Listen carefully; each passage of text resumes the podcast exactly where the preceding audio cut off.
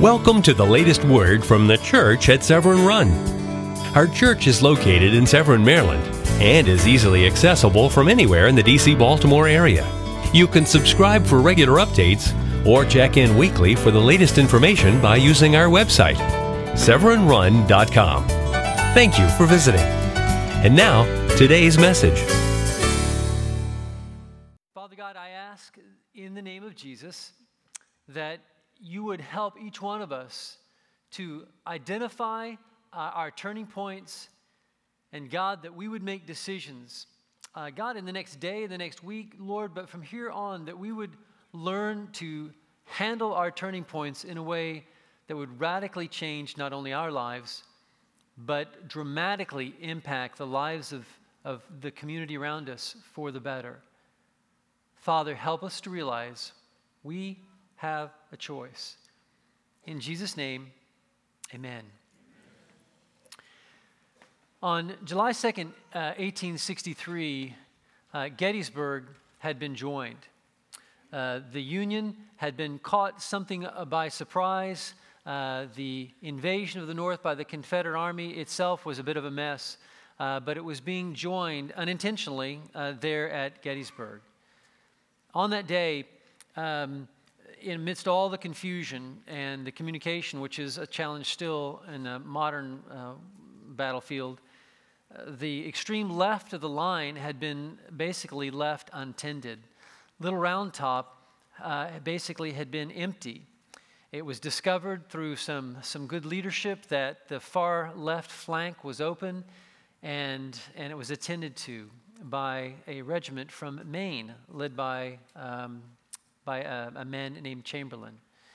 Um, Chamberlain was from uh, a ragtag sort of group of, of uh, soldiers gathered from Maine. There was no county uh, that gathered to send them off, there was no city that bore their name. They were just kind of some of the extras that um, uh, were, were gathered together and, and made a unit. There were 1,600 of them when they started. By the time the battle was joined, there was 261. And added to their strength were 120 mutineers, men who were under the threat of death if they disobeyed. And Chamberlain was given permission to shoot them if they refused their duty um, because they were, they were in an argument about when their, when their service was to be up after a two or three year um, sign up. Chamberlain knew that he couldn't shoot 120 men and go home to Maine uh, very well. So he explained the situation and put them in the line. So here is this unit that is on the extreme left flank. Chamberlain was told, You must hold the left flank. You must hold this at all costs. If this falls, the Union uh, army will be, will be rolled up. And so the battle was joined. The battle raged as the Confederates charged up the hill again and again and again. And each time the, the 360 plus men uh, began to uh, be weaker with uh, casualties, KIA, and wounded. And, and towards the, the end of the battle, in the middle of the day, the center began to fold. And an Andrew uh, Tozier, uh, who was the color sergeant uh, of, the, um, of the regiment, uh, saw the, the center of the line folding, and he made a turning point decision. The color sergeant was the man who uh, raised the flag, rallied to the flag. And if you can imagine the slaughter of the Civil War, where you stood line to line facing uh, lead, uh, you didn't take cover, you didn't, you know, get behind a tree, you, you were exposed. And the color sergeant was the guy who held the flag at times. And no weapon, no weapon other than the, the rally to the flag. As the center began to fold, and the, the weakened regiment began to collapse. Uh, this Medal of Honor winner rallied the troops and they held the center.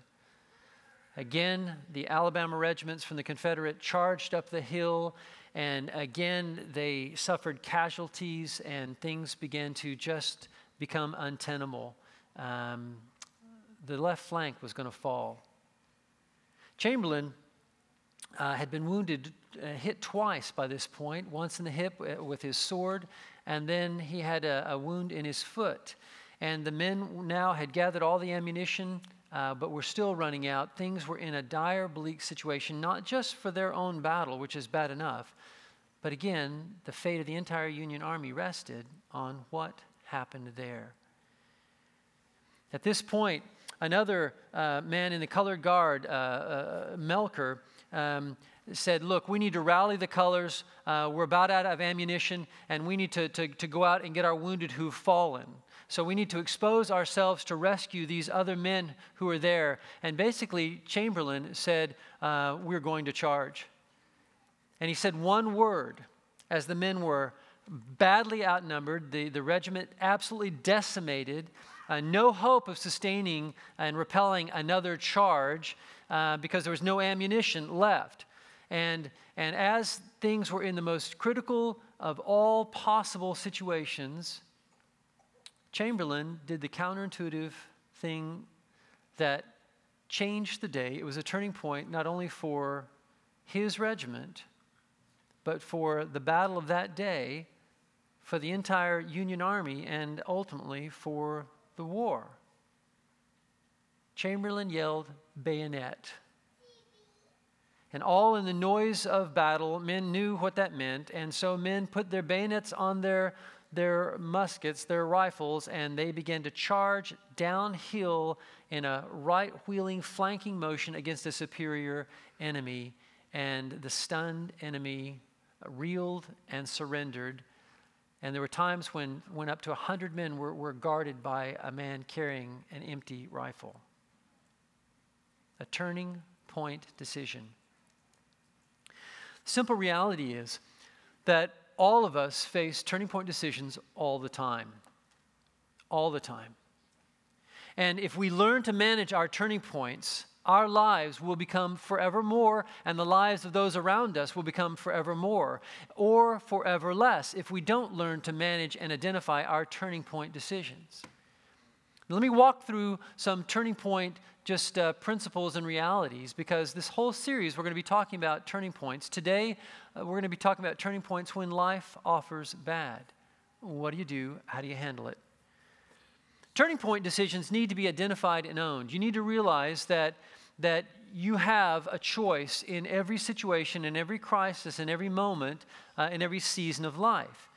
Turning point decisions can be big or little. They can be huge in, in the sense that Chamberlain's was, where he realized, I have a decision to make that is going to make the difference between my men living or dying, this hill being lost or won, this, this battlefield uh, being held or us being swept off. Sometimes the turning point decisions can be, can be very internal and, um, and, and very quiet, but they will always lead to bigger turning point decisions. Turning point decisions can be internally motivated or externally driven. In other words, you can just realize, I need to, to make a decision at this moment. Or circumstances can conspire around you that you have no choice, but you must make a decision. Turning point decisions are often inspired by pain, but they don't have to be.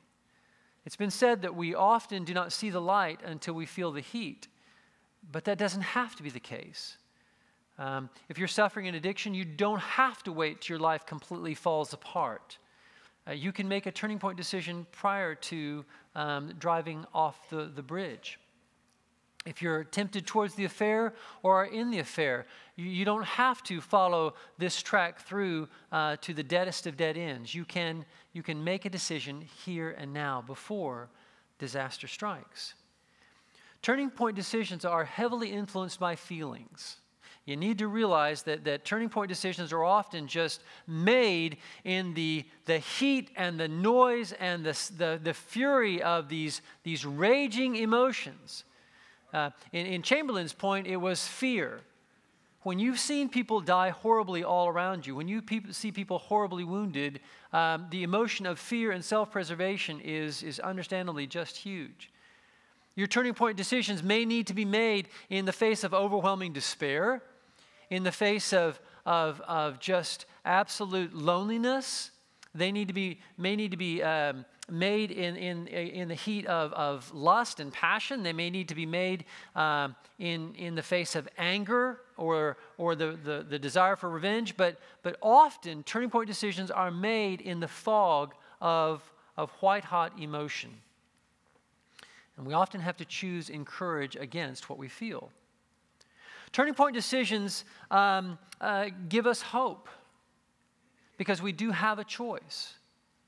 And in so much of life, we feel like we're just subject to fate. We just feel like we're, we're subject to external uh, influences and, and things happening to us that we have no choice about. That's a lie. We have a choice. And every one of our decisions makes a difference. And, and, and it gives us hope because you need to know it's never too late to let love win. It's never too late in your life to let love win. Turning point decisions make us responsible. Responsible is the word response able, able to respond. And again, you may think, I have no choice, but you do have a choice. You are able because God has given you a free will and you can choose.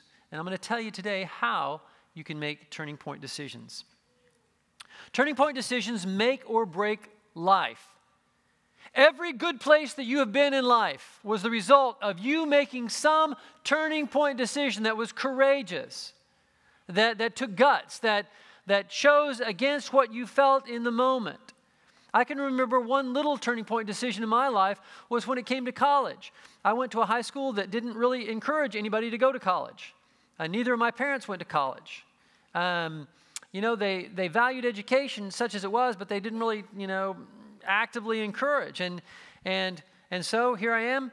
Um, and I certainly have no money for college, and I have no adult encouraging me to, to, to college. And yet I felt the whisper of the Spirit saying, You got to go. And I'm going, I, I can't. I, there's no way I, I, can afford it. And, and I had a turning point decision to, to, to, to, to make of whether I gave in to my fear and to the realities of zero dollars or whether I just went. And it changed everything as I learned about the provision of God. Every bad place that you've ever been in in your life was a result of a turning point decision. In high school, being in the car um, with three other drunk athletes, I was not drunk. Um, I was crazy to be in the car with them to be in the car with three drunk people and one very drunk uh, driver was a bad decision on my part, and it could have ended even more badly. But I made the decision to get into that car.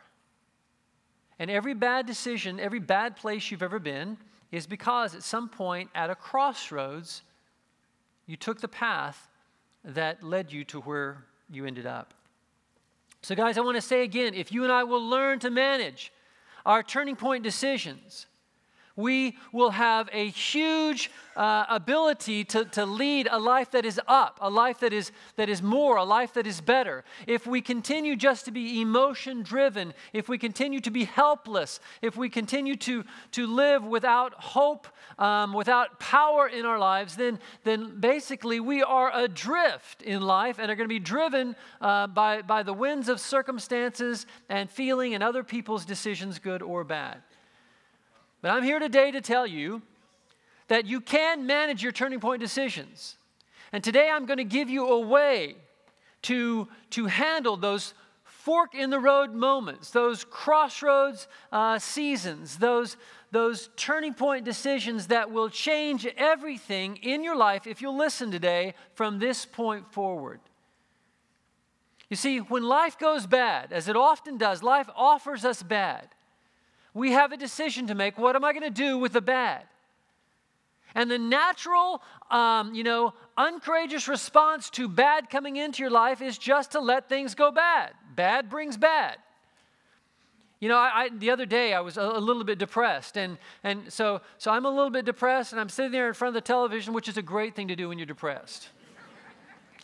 and uh, another Holocaust uh, thing comes on about Auschwitz, you know, well, I'm, I'm pretty up on, I've, I've read a ton. I, I think it's, we have a responsibility to know uh, our, our, story and, and the story of man. And, but I'm sitting there depressed and, I, and, I'm, and I'm, you know, just kind of reeling from some bad things that have happened. And there I begin to just soak in all the bad of Auschwitz once again. You know, I know the story. I've probably even seen this documentary before. And I'm just sitting there going, this is not what your heart needs right now. When the bad happens in your life, I'm just telling you the natural response to bad is just to let bad spill over your heart, your life, your vision like ink uh, to, to blot out everything else in life.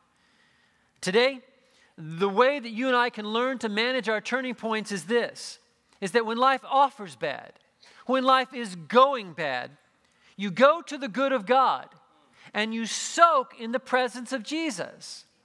This is the only answer there is. And our lives are, are like these, these sponges. And, and, and they are dry and they are brittle and, and, and outside of the presence of God, they, they, they're useless. But when we go into the presence of God and we, we soak in the presence of God, something amazing happens to our lives. We are filled with grace we, we respond to other people, and grace comes out of us. Uh, the love of God comes out of us, and, and life is completely different, not only for us, but for the people around us. Did you know that when, when you let hell reign in your heart, that you also bring hell into your home and into the hearts of the people around you? Too many of you dads are bringing hell into your home. Too many of you moms are, are a channel for, for hell to, to be used to, to, um, you know, to, to, to hurt. And when, when life goes bad, go to good. You've got a choice. Go to the good of God and soak in the presence of Jesus. I want to tell you a story that is the key to Jesus' life. It is, it is not the, the way that we typically read the story, it's not the typical thing that we notice in the story, but I believe that this is the key to everything that Jesus ever did uh, throughout his whole life. Here's how Jesus managed his turning point decisions. This is a story in Matthew 14, 1 through 13, um, of, of John the Baptist being murdered um, by, by Herod. Now, who was John the Baptist? Well, John the Baptist was a relative, he was Jesus' cousin. But he was not only a relative, he was Jesus' friend, probably his closest friend, probably the one person on planet Earth who understood the mission of Jesus more than any other. In fact, John and Jesus were so linked that when Jesus' pregnant mother and John's pregnant mother uh, came into the same room and the name of Jesus was mentioned, that John leapt in his womb at the mention of the name of Jesus. We talked about the power of that last week, remember? I don't know if you've ever been lonely, but it's a horrible feeling. Um, and I don't know if you've ever felt like nobody understands you, um, and that's a horrible feeling too.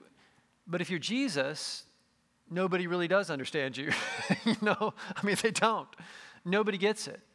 Isn't this uh, the son of, uh, you know, the carpenter? Isn't this Mary's son? Don't we know his brothers and, we, and his sisters?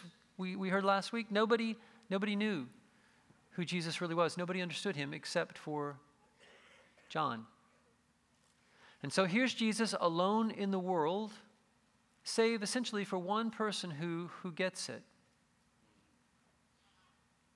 And as Jesus contemplates his future, he watches what happens to John.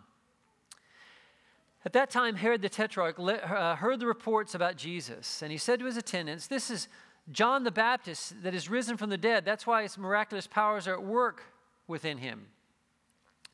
Now, the backstory. Now, Herod had arrested John and bound him and put him in prison because of Herodias, his brother Philip's wife. Um, for, for, John had been saying to him, It's not lawful for you to have her. In other words, uh, Herod, uh, being uh, drunk with power, uh, basically being able to have any woman he wants, wants his brother's wife, uh, because we always want what we can't have. And what we do have, we downplay, you know, uh, the stupidity of sin, the insanity of sin. And so he takes it for the worst of all reasons because he can. He takes his brother's wife and he binds up John. Even in those words, he binds up John. That means, that means that he uncomfortably put John in what we would call a stress position. Uh, not only did he throw him into a filthy dungeon without any plumbing of any kind, not only did he throw them in that dungeon, he, he made him miserable where he could not sleep, could not rest, bound up, um, you know, basically tortured. Herod wanted to kill John, but he was afraid of the people because they considered him a prophet. On Herod's birthday, the daughter of Herodias danced for the guests and pleased uh, Herod so much that he promised with an oath to give her whatever she asked. And uh, prompted by her mother, she said, Give me here on a platter the head of John the Baptist. The king was distressed, but because of his oaths and his dinner guests, he wasn't distressed because he cared anything about John. He was distressed because this put him in a politically untenable position of killing somebody who was popular with the people. So he had no concern about John. Um, but because of his oath, he ordered that her request be granted. Now I want you to imagine you're to be John. Here you have served God with passion and clarity. There was nothing in it for you. You didn't get rich. Um, you, you lived in the wilderness. Uh, John ate locusts and honey. Uh, he was completely just motivated by the interest of Jesus. And what was his reward? Shackles, darkness, filth, and loneliness. And then John hears the footsteps coming. And John uh, was, uh, you know, just murdered for the most ridiculous of all reasons um, as a party favor. Not just murdered, though, mocked. His head was brought in on a platter and given to the girl who carried it to her mother. John's disciples came and took his body and buried it. Then they went and told Jesus. Life just brought Jesus bad with that news. The one person who understood him has been uh, just murdered and mocked his whole message uh, ended by a dancing girl, half naked. And in the death of John, Jesus saw the responsiveness of planet Earth to the love of God. And in the death of John, Jesus saw the indifference of the human heart to, to the passion of the Father to bring us home. And in the death of John, Jesus saw the heart of humanity and what it would do to him and to his message. Bad just came into Jesus' life, washing over him like a wave. And here's what Jesus does in verse 13. When Jesus heard what had happened, he withdrew by boat privately to a solitary place.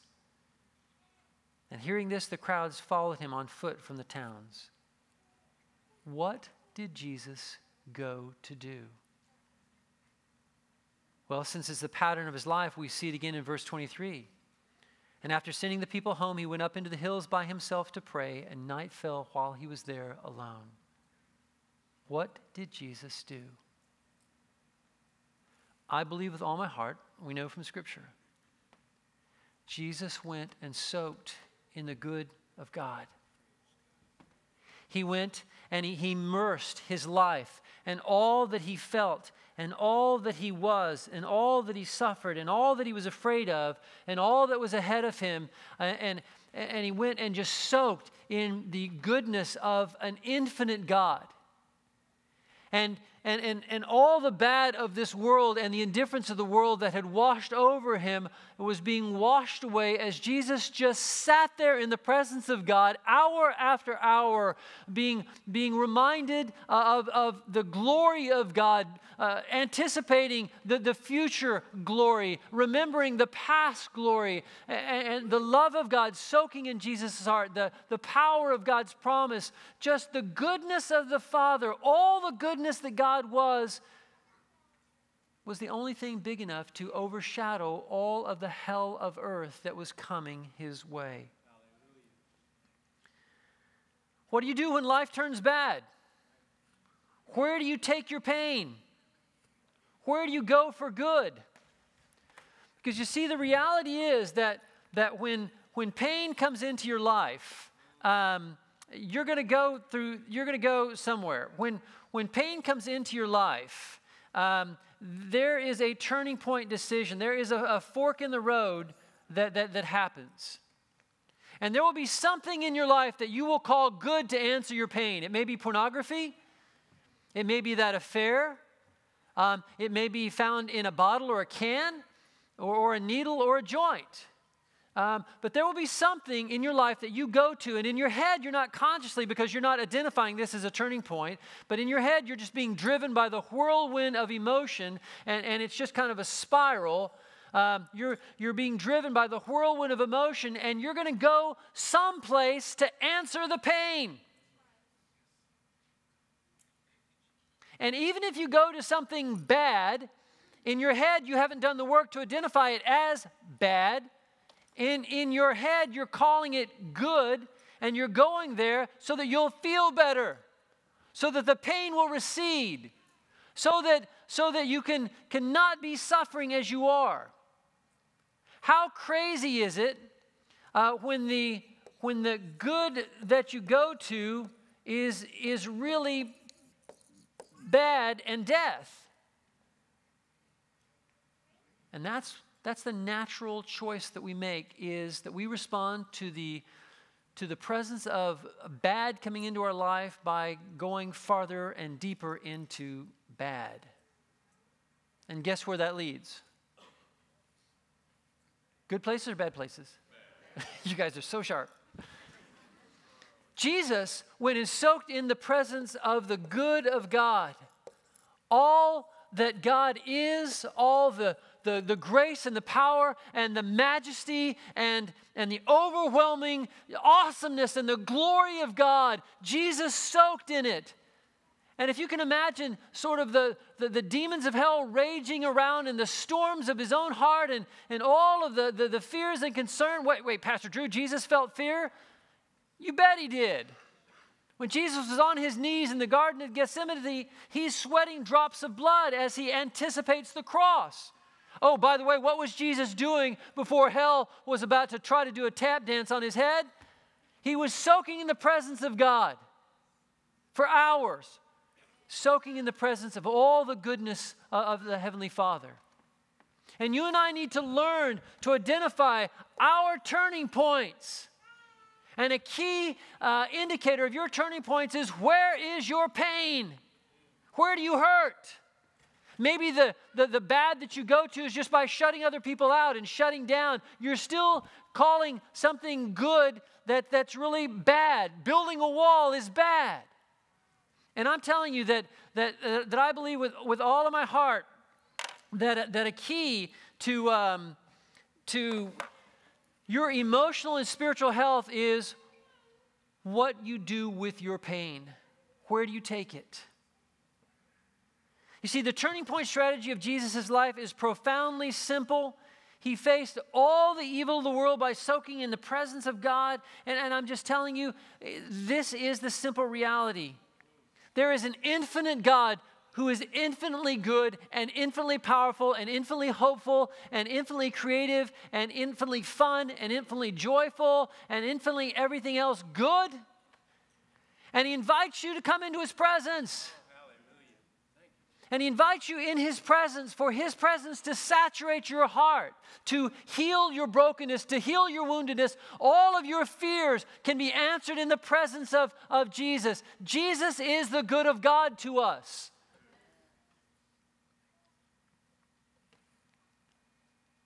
And this is a turning point strategy that will change absolutely everything. Just as it's impossible to stay cold on the sun's surface, it's impossible to stay lost or discouraged, depressed or defeated, uh, self pitying or hopeless, helpless or anything else in the Father's presence. Again, we're not talking a magic one instant. When you're frozen cold and you stand in front of the fire, there's a warming process that happens. That's, that's why it takes time. You know, we want instant in this world. What I'm calling you to is a lifetime of, of learning to soak daily in the presence of God. Uh, what I'm calling you that, that will make all the difference, I'm serious, this will change everything in your life. The answer for, for all of your turning points from here on in is not you being you know, strong enough on your own or brave enough or smart enough or courageous enough on your own. It's just for you to make the turning point decision I'm going to God and I'm going to soak in His presence. In the presence of God, the scripture says there's fullness of joy. In the presence of God, we are changed. You remember when Moses went into the presence of God uh, while he was receiving the commandments? He came down and his face glowed. Oh my gosh. Radiating the glory of the presence of God. Hell wants you to stay in hell. And actually, hell wants you to, to, to experience hell your whole life before, before ultimately, if it can, to lead you there forever.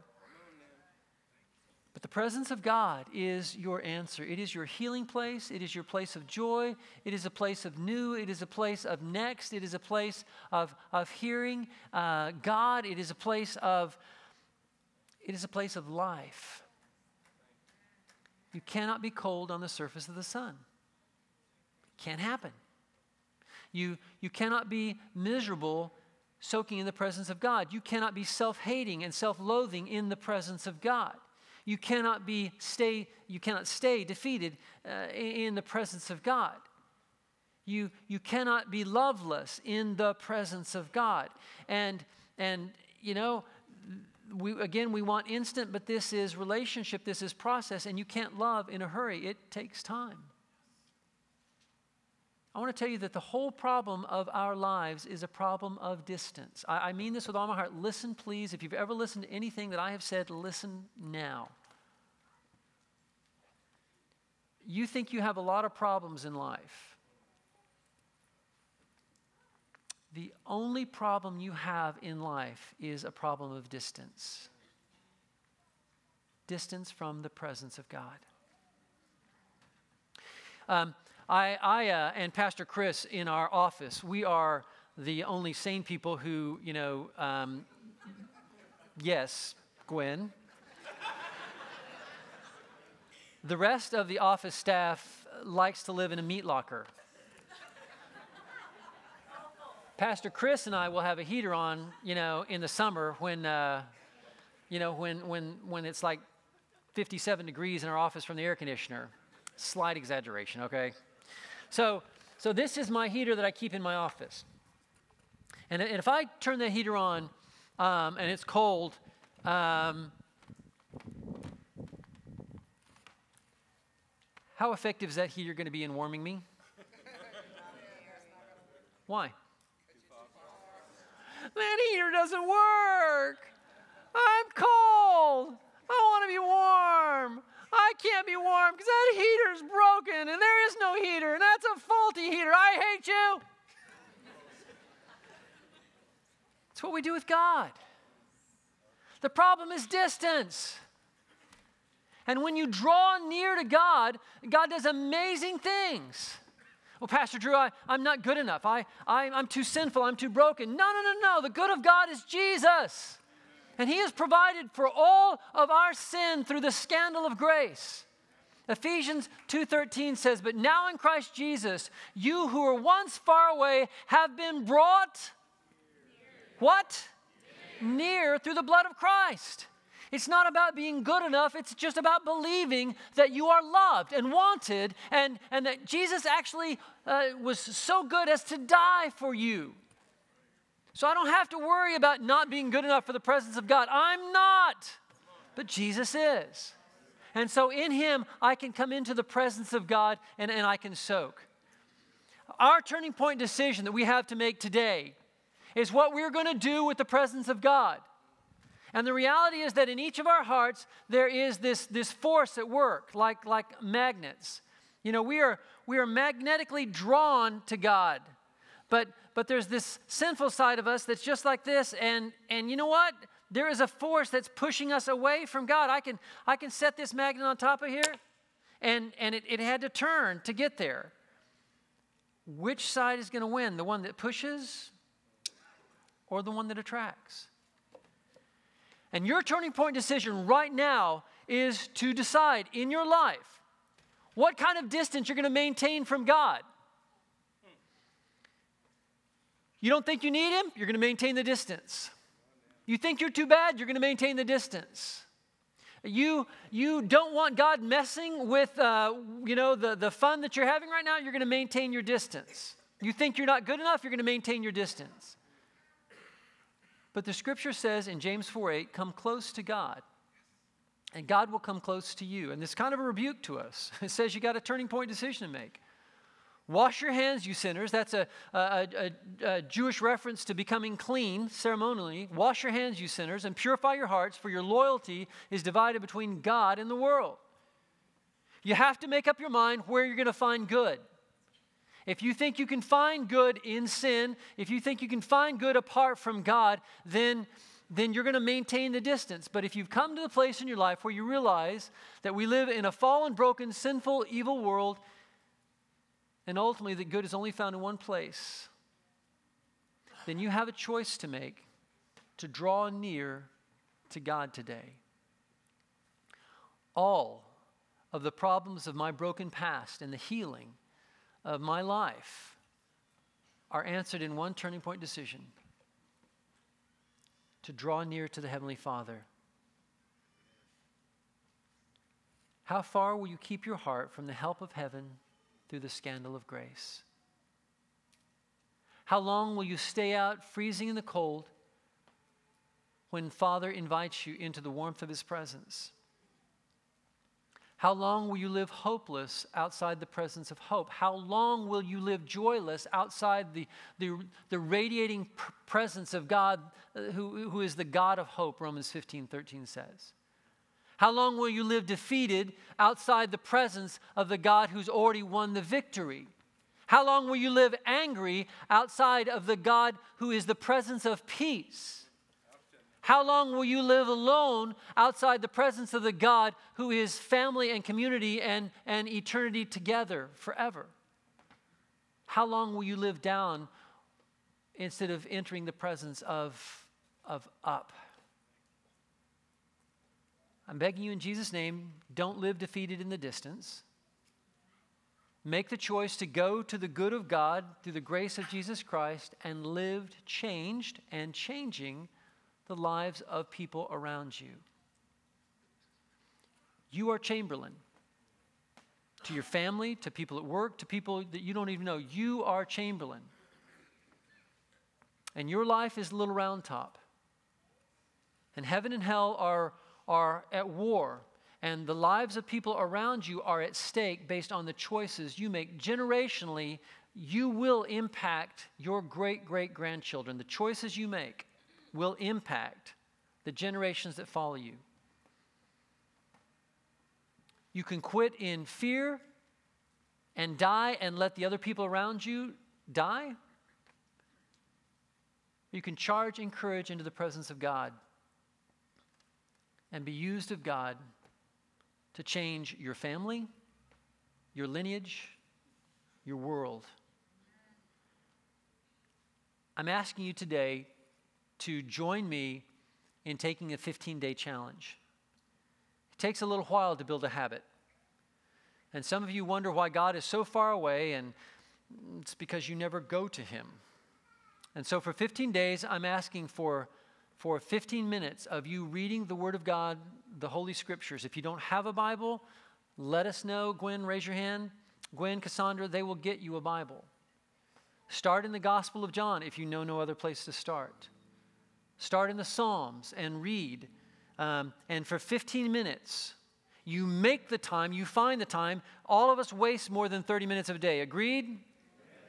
All of us waste more than 30 minutes a day and we can use this 30 minutes to change our destinies. 15 minutes a day reading the Word of God with a listening heart. 15 minutes a day praying to the Father, just talking to God and pouring out the burden of your heart, whatever's real in you, you pour out in the Father's presence. And to join me in this challenge for, for the next 15 days. We're going to have uh, some sponges that are going to be up here. Um, and I'm going to ask that you guys would stand.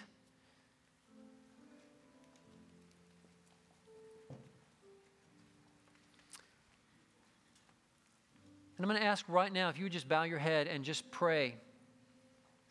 If you're willing to draw near, would you go to God and just tell Him that? if you're willing to make this commitment, this turning point challenge, Just tell him that. Then I'm going to ask you, just as a symbol of your desire to soak in the good of God, in the presence of Jesus, just to come and to, to take one of these sponges up here, just as a reminder for these next 15 days to soak in Father's presence.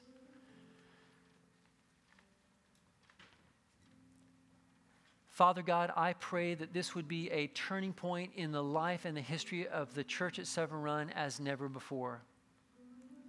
I pray that because of the decisions made today, Father, that, that this church would be forever different because your people, Lord, are, are, are answering the, the problem of distance and they are running into your presence, Father, and soaking in your good. God, we have no place else to go. Only you are our answer. So, in Jesus' name, we come. Now, God's people say, Thank you for joining us today at the Church at Severn Run. Please visit our website at severnrun.com for church service information, staff directories, or for prayer requests. And if you're in the DC Baltimore area, we'd love to have you join us at 8187 Telegraph Road in Severn, Maryland. We look forward to worshiping with you.